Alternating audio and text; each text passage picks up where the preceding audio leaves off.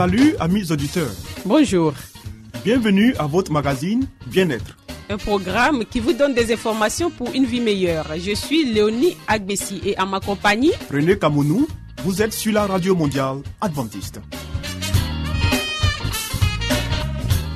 Au menu Léonie, une vie meilleure. Des secrets pour votre santé et votre bien-être. une euh, présentation de Zézé Baye. Ensuite, Harmonie, des conseils pratiques et des astuces pour une famille véritablement heureuse. et Stéphanie Koulibaly, nous fera cette présentation. À l'écoute de la Bible avec le pasteur Salomon Tano Restez avec nous toujours sur la radio mondiale adventiste. Zézé Bailly nous conduit maintenant dans une vie meilleure.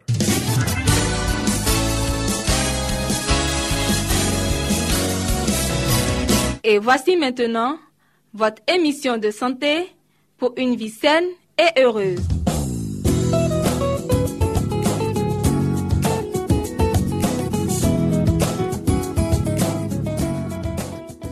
Mesdames et messieurs, bienvenue sur les ondes de la Radio Mondiale Adventiste à ce rendez-vous de santé.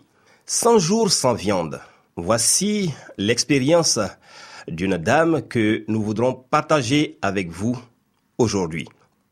Bourguignonne de naissance, élevée au poulet fermier, au bœuf bourguignon et autres pot-au-feu délicieux, Aline Perraudin décide pourtant en 2015 de dire stop à la boucherie. Un récit bien documenté, tant sur les conditions d'élevage que sur les atouts nutritionnels de l'alimentation végétale, qui ne laisse pas indifférent. Partageons ensemble le récit d'Aline sous forme de questions-réponses. Alors, pourquoi cette décision? Réponse d'Aline, parce que j'avais depuis très longtemps mauvaise conscience. À la fois, j'aimais la viande, mais en manger me culpabilisait, dit-elle. Mon plaisir gastronomique était gâché par le fait de manger de la souffrance. Je me sentais en dissonance. Ma motivation était avant tout éthique. Alors, tu décris que ce sentiment, tu l'as ressenti très jeune. Oui, enfant, je vivais dans un milieu rural. Je voyais ces petits lapins que je caressais, je jouais avec eux, j'ouvrais le clapier et hop, on arrivait, on déshabillait le lapin. La scène du dépeçage, j'ai trouvé ça un peu rude.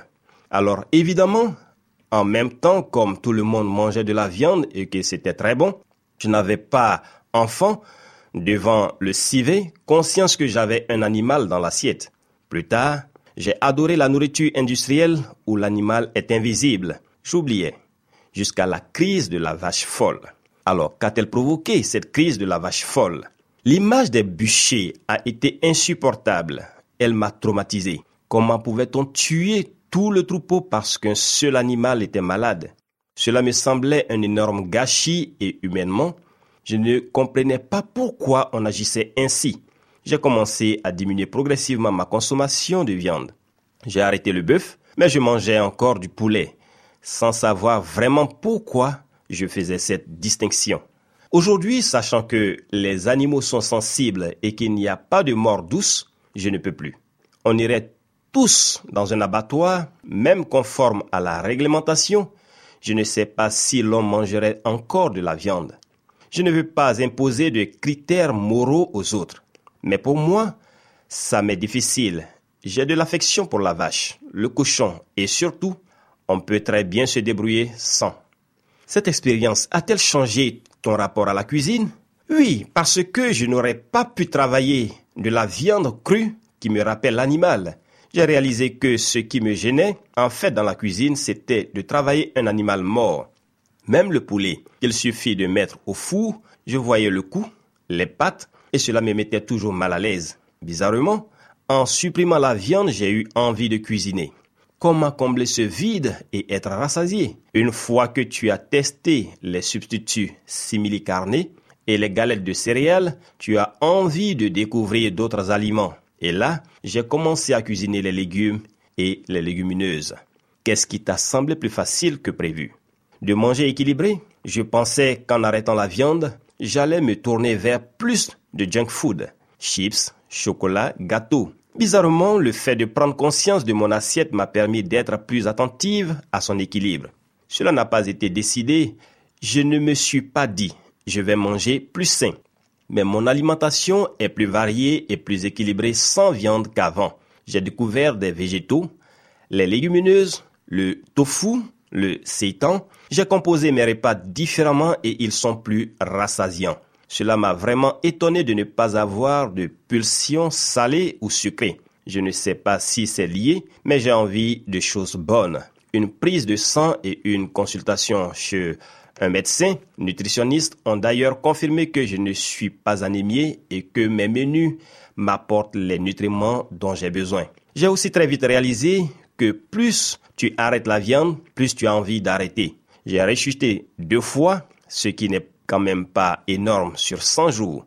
Le carpaccio, notamment, m'a fait envie. Cette finesse, cette légèreté, c'est comme si ma culpabilité était moins forte. Globalement, je suis beaucoup plus tranquille avec mon assiette. C'est quand même assez plaisant. As-tu conservé le plaisir gustatif? Ah oui, avec les légumes, tu as un vrai plaisir de la table. J'ai l'impression, avec mon éducation de plats tricolores, classiques, de redécouvrir une autre cuisine, de découvrir de nouvelles saveurs, d'aller vers de nouveaux territoires. À l'inverse, qu'est-ce qui s'est révélé être difficile? Le plus difficile, c'est sur le plan social. Mon témoignage n'a pas pour objectif de faire la morale aux gens. Je partage juste mon expérience en questionnant, c'est vrai, la souffrance animale. C'est tout. Or, socialement, dans un contexte professionnel ou personnel, on souligne mon incohérence. Ah oui, mais tu manges bien du poisson Alors que j'explique dans mon livre que je suis dans une démarche, j'ai aussi le droit de ne pas être logique parce que la logique, cela peut être aussi la folie. Je veux tendre vers une alimentation végétarienne, mais je ne souhaite embêter personne. Or, il y a beaucoup de gens avec qui partager un repas devient compliqué. Pourquoi aurais-je à me justifier de ne pas prendre de la viande? Je ne demande pas à celui qui en mange en face de moi de justifier son choix. Or, j'y ai droit neuf fois sur dix. Est-ce parce que supprimer la viande remet en cause la cuisine française traditionnelle? La culture est faite pour évoluer. On n'a pas tout le temps mangé de la pomme de terre ni autant de viande. De quelle culture parle-t-on? La gastronomie évolue, elle subit diverses influences. Pourquoi s'arrêter? Tu te défends de vouloir imposer ton choix aux autres, mais le partager au travers d'un livre n'est pas anodin. Nombreux sont ceux qui souhaitent au moins diminuer la viande. Je souhaite juste leur dire que c'est possible, que des alternatives existent et qu'elles ne sont pas moins bonnes. Je ne voudrais surtout pas que ce témoignage soit culpabilisant ou perçu comme un discours moralisateur. En revanche, c'est vrai, j'ai dédié mon livre à tous les animaux, avec peut-être l'espoir de sensibiliser, d'informer et d'arriver à faire bouger les choses. La question de la souffrance animale est pour moi centrale et la pression du public est importante pour une viande mieux élevée et abattue dans de meilleures conditions. Et la suite de ces 100 jours, je continue. J'ai encore beaucoup de choses à découvrir dans le végétal et je me pose des questions sur le poisson.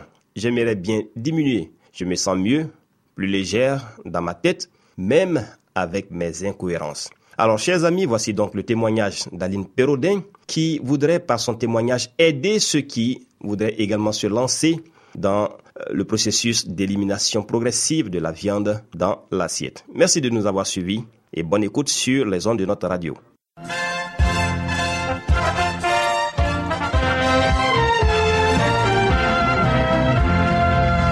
Harmonie, des conseils pratiques et des astuces pour une famille véritablement heureuse. Stéphanie Koulibaly. Pour vous entretenir.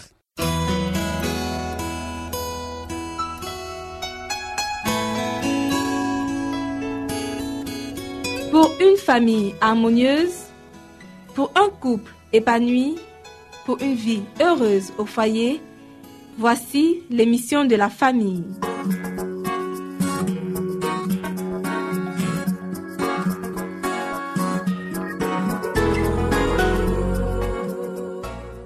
Bonjour à tous, bonjour à toutes, bienvenue sur votre radio préférée. Vous suivez votre émission sur la famille. Le thème du jour est la famille et la ville.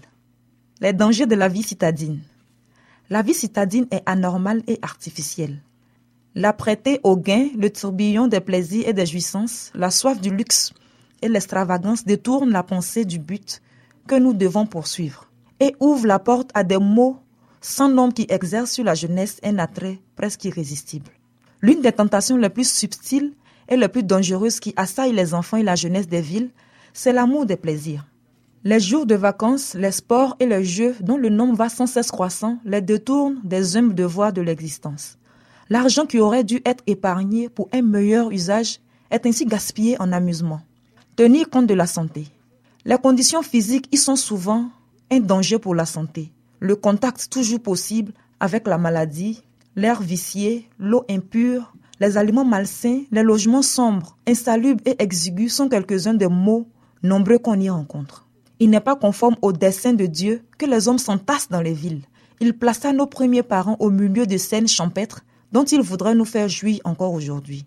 Plus nous nous rapprocherons du plan originel de Dieu, mieux nous obtiendrons la santé du corps et de l'esprit.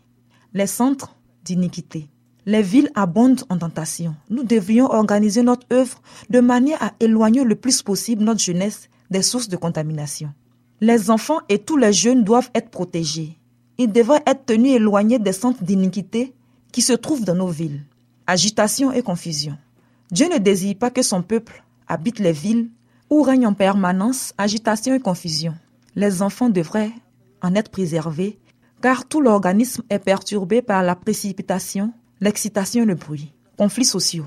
Les réunions de syndicats, de patrons et d'ouvriers, les grèves et les lock-outs qui en résultent rendent les conditions de la vie urbaine de plus en plus compliquées. De sérieuses difficultés sont devant nous et bien des familles seront obligées de quitter les villes. Destruction imminente. Leurs reproches ou de grandes villes seront anéanties et chacun doit être averti de ce châtiment à venir. Oh, si seulement le peuple de Dieu prenait conscience de l'imminente destruction de milliers de villes, aujourd'hui presque entièrement plongées dans l'idolâtrie, sacrifiées aux intérêts mondains et à l'amour du gain.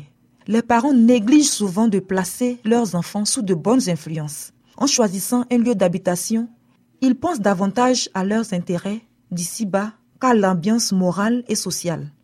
Et les enfants ont des fréquentations qui ne sont pas favorables au développement de la piété et à la formation de caractère droit. Parents qui condamnaient les Cananéens parce qu'ils sacrifiaient leurs enfants à Moloch. Qu'en est-il de vous?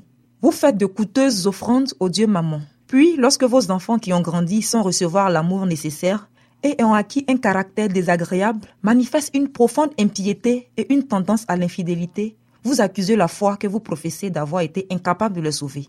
Vous récoltez ce que vous avez semé, les conséquences de votre amour égoïste du monde et de votre manque d'intérêt pour les bienfaits de la grâce. Vous avez placé vos familles en des lieux où sévit la tentation et la présence de Dieu, votre gloire et votre défense, vous l'avez négligé. Aussi le Seigneur n'a-t-il pas opéré de miracles pour arracher vos enfants à la tentation Les villes n'offrent pas de réels avantages. Pas une famille sur 100 ne retirera un avantage physique, mental et spirituel en habitant la ville. Les endroits retirés, les champs, les collines et les bois favorisent le développement de la foi, de l'espérance, de l'amour et du bonheur. Arrachez vos enfants au spectacle et au bruit de la ville, au vacarme des tramways et des attelages, et leurs facultés mentales s'en trouveront améliorées. Il sera beaucoup plus facile de faire pénétrer dans leur cœur les vérités de la parole de Dieu. Conseil à ceux qui préfèrent quitter la campagne pour habiter en ville. De nombreux parents quittent la campagne pour s'établir dans les villes, croyant y trouver des habitations plus confortables et plus conformes à leurs désirs. Mais par ce changement, ils exposent leurs enfants à de nombreuses et dangereuses tentations. Les jeunes gens sont livrés à l'oisiveté et de ce fait subissent les influences de la rue. Ils descendent ainsi un à un les échelons de la dégradation, perdant finalement tout intérêt pour ce qui est bon, pur et sain. Il eût été bien préférable pour ces familles de rester à la campagne où les conditions favorisent le développement des qualités physiques et mentales. Que l'on apprenne aux jeunes à cultiver la terre, ce qui leur procurera une fatigue saine et un sommeil pur et paisible. Par suite de l'insouciance des parents, les jeunes habitant nos villes tombent dans la corruption et souillent leur âme devant Dieu. Telle est la conséquence inévitable de l'oisiveté. Les hospices et l'échafaud illustrent la négligence des parents envers leurs enfants. Il vaut mieux sacrifier tout avantage terrestre plutôt que de mettre en péril les précieuses âmes confiées à vos soins. vos enfants seront assaillis par les tentations et ils devraient être éduqués de manière à pouvoir les affronter. Il est de votre devoir d'éliminer toute influence, de rompre toute habitude, de briser tout lien qui vous empêche de vous consacrer librement, ouvertement et de tout cœur, vous et votre famille, au service de Dieu. Au lieu d'une ville surpeuplée, cherchez plutôt quelques endroits isolés où vos enfants seront autant que possible à l'abri de la tentation, et là, formez-les et initiez-les à une existence utile. Le prophète Ézéchiel énumère les causes qui ont amené la corruption de Sodome et provoqué sa destruction. Elle avait de l'orgueil, elle vivait dans l'abondance et dans une insouciante sécurité. Elle et ses filles, et elle ne soutenait pas la main du malheureux de l'indigent.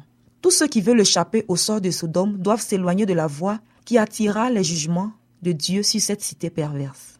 Quand Lot se fixa à Sodome, il s'était fermement promis de protéger sa famille de l'iniquité qui y régnait. Si en quoi il échoua complètement, il ne sut même pas se préserver personnellement des influences corruptrices qui l'entouraient. En outre, les relations de ses enfants avec les habitants de Sodome l'entraînèrent malgré lui à sympathiser avec eux. On en connaît les résultats. Beaucoup de gens commettent une erreur semblable. Efforcez-vous de choisir pour vous établir un lieu qui soit aussi éloigné que possible de Sodome et de Gomorre.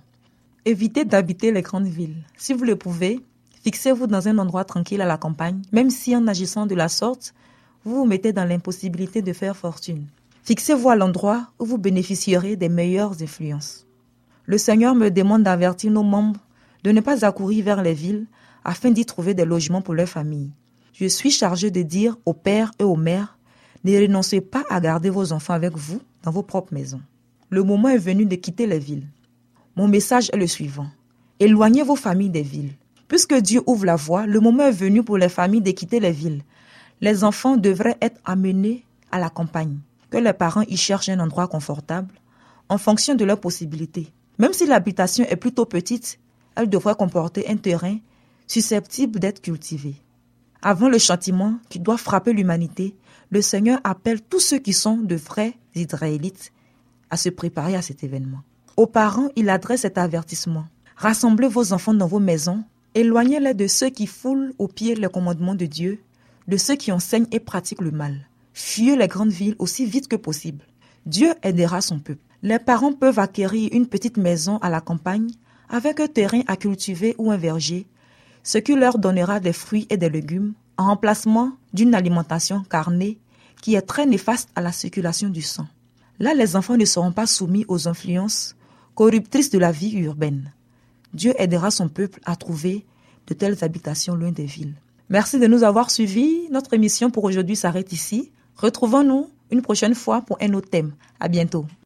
C'était Harmonie des conseils pratiques et des astuces pour une famille véritablement heureuse. Vous écoutez Radio Mondiale Adventiste, la voix de l'espérance, 08 BP 1751, Abidjan 08 Côte d'Ivoire.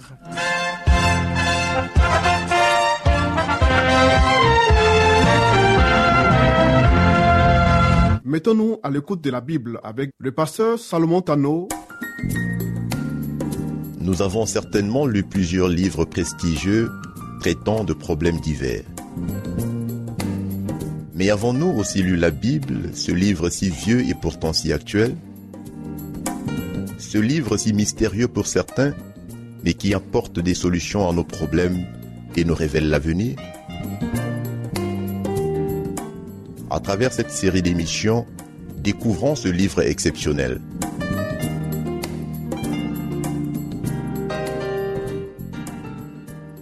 Amis auditeurs de notre radio, soyez les bienvenus à notre rendez-vous de ce jour. Nous espérons passer une fois encore un bon moment au pied de la parole de Dieu avec vous.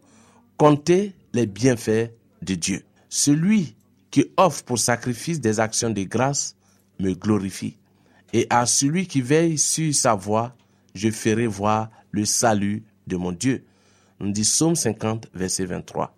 Ici, Dieu dit à travers son serviteur David qu'il prend du plaisir aux actions de grâce des êtres humains. Dieu n'attend pas seulement que nous fassions des supplications, mais Dieu attend aussi de nous qu'on reconnaisse ses faveurs à notre endroit. Le désir de Dieu est que nous apprécions le grand plan de la rédemption, que nous nous rendions compte de l'immense privilège que nous avons d'être le peuple de Dieu, que nous marchions devant lui en obéissant avec reconnaissance. Oui, chers amis, nous devons mettre sous nos yeux les bénédictions quotidiennes de Dieu. Son désir est que nous le servions chaque jour en nouveauté de vie avec joie. Il soupire après la manifestation de la gratitude de nos cœurs parce que nous avons accès à sa clémence, au trône de la grâce, parce que nos noms sont inscrits dans le livre de vie de l'agneau, parce que nous pouvons nous décharger de tout souci sur lui qui prend soin de nous. Il nous invite à nous réjouir parce que nous sommes l'héritage du Seigneur, parce que la justice du Christ est la robe des saints, parce que nous vivons dans l'espérance bénie du prochain retour de notre Sauveur. Louer Dieu de tout son cœur est sincèrement un devoir pour l'enfant de Dieu, autant que la prière. Mais que faisons-nous? Nous murmurons lorsque certaines prières tardent à être exaucées. Nous passons notre temps à demander à Dieu, mais nous oublions de lui dire merci, de lui témoigner notre gratitude pour ce que nous avons déjà reçu de lui. Dieu aime être loué, être salmodié pour ses actions de bienveillance envers nous. Et cela commence d'abord par le don de son Fils Jésus-Christ, parce qu'il nous a donné ce qu'il y avait de plus cher, de plus précieux au ciel. Chers amis, et que nous attendons encore davantage de bénédictions de sa plénitude infinie, sans toutefois lui dire merci de ce que nous avons reçu. Nous devons parler des précieuses pages de notre expérience, bien plus que nous le faisons. Après avoir reçu une manifestation particulière de l'Esprit Saint, notre joie dans le Seigneur et notre efficacité à le servir seront grandement accrues si nous comptons ses bienfaits et considérons les œuvres merveilleuses qu'il a accomplies en faveur de ses enfants. Un tel témoignage influencera les autres. Il n'y a pas de moyen plus efficace pour gagner des âmes au Christ que de témoigner des bienfaits de Dieu. Posez-vous un jour la question, que vous soyez assis auprès de quelqu'un et que vous passiez votre temps à dire seulement des choses négatives sur Dieu.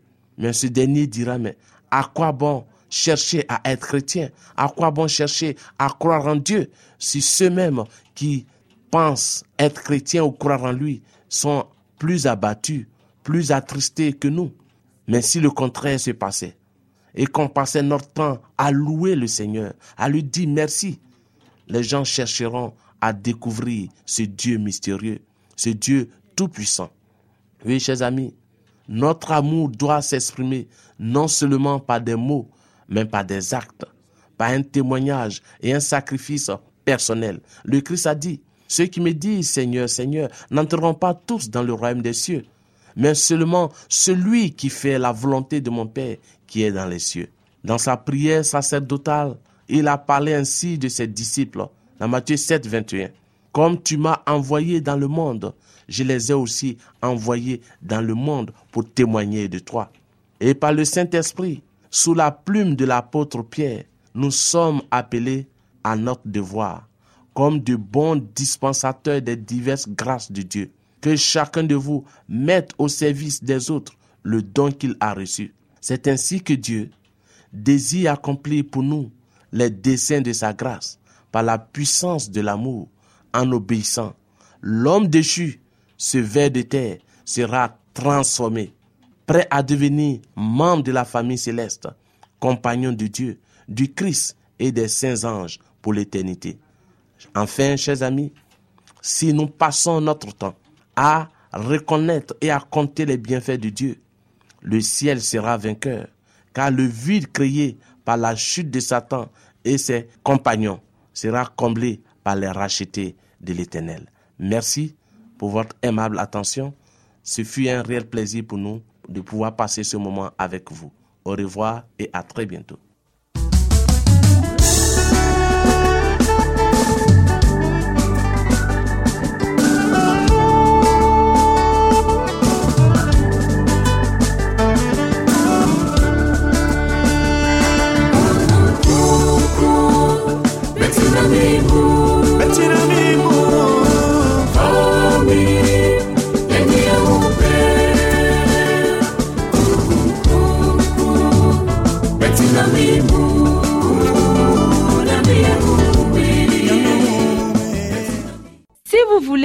Découvrir la vérité sur Jésus, inscrivez-vous dès aujourd'hui au cours biblique par correspondance entièrement gratuit à cette adresse.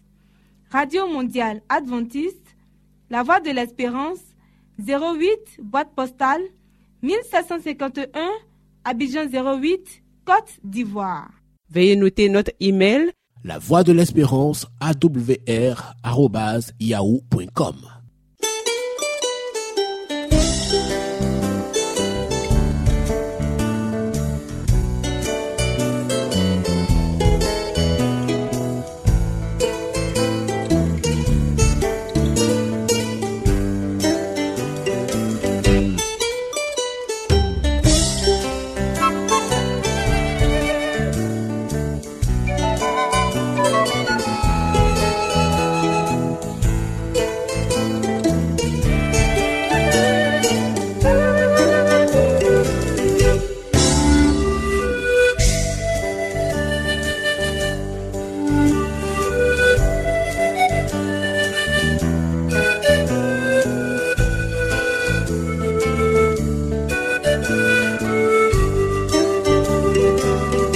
À l'écoute de la Bible avec le pasteur Salomon Tano. Amis auditeurs, ainsi prend fin votre émission du jour sur la radio mondiale adventiste. Si vous avez des expériences ou des témoignages à partager avec nous, n'hésitez surtout pas. Écrivez-nous et à quelle adresse Léonie? À l'adresse suivante, la Radio Mondiale Adventiste, La Voix de l'Espérance, 08 BP 1751, Abidjan 08 Côte d'Ivoire. Radio Mondiale Adventiste, La Voix de l'Espérance, 08 BP 1751, Abidjan 08 Côte d'Ivoire. Veuillez noter notre email La voix de l'espérance awr@yahoo.com. Bien entendu, la voix de l'espérance en minuscule. Oui, nous attendons vos commentaires et vos questions. Nous vous donnons aussi rendez-vous demain à la même heure. C'était Léonie Agbessi. Et René Kamounou. Il y avait à la réalisation Nassis Badé. À la prochaine et que Dieu vous garde.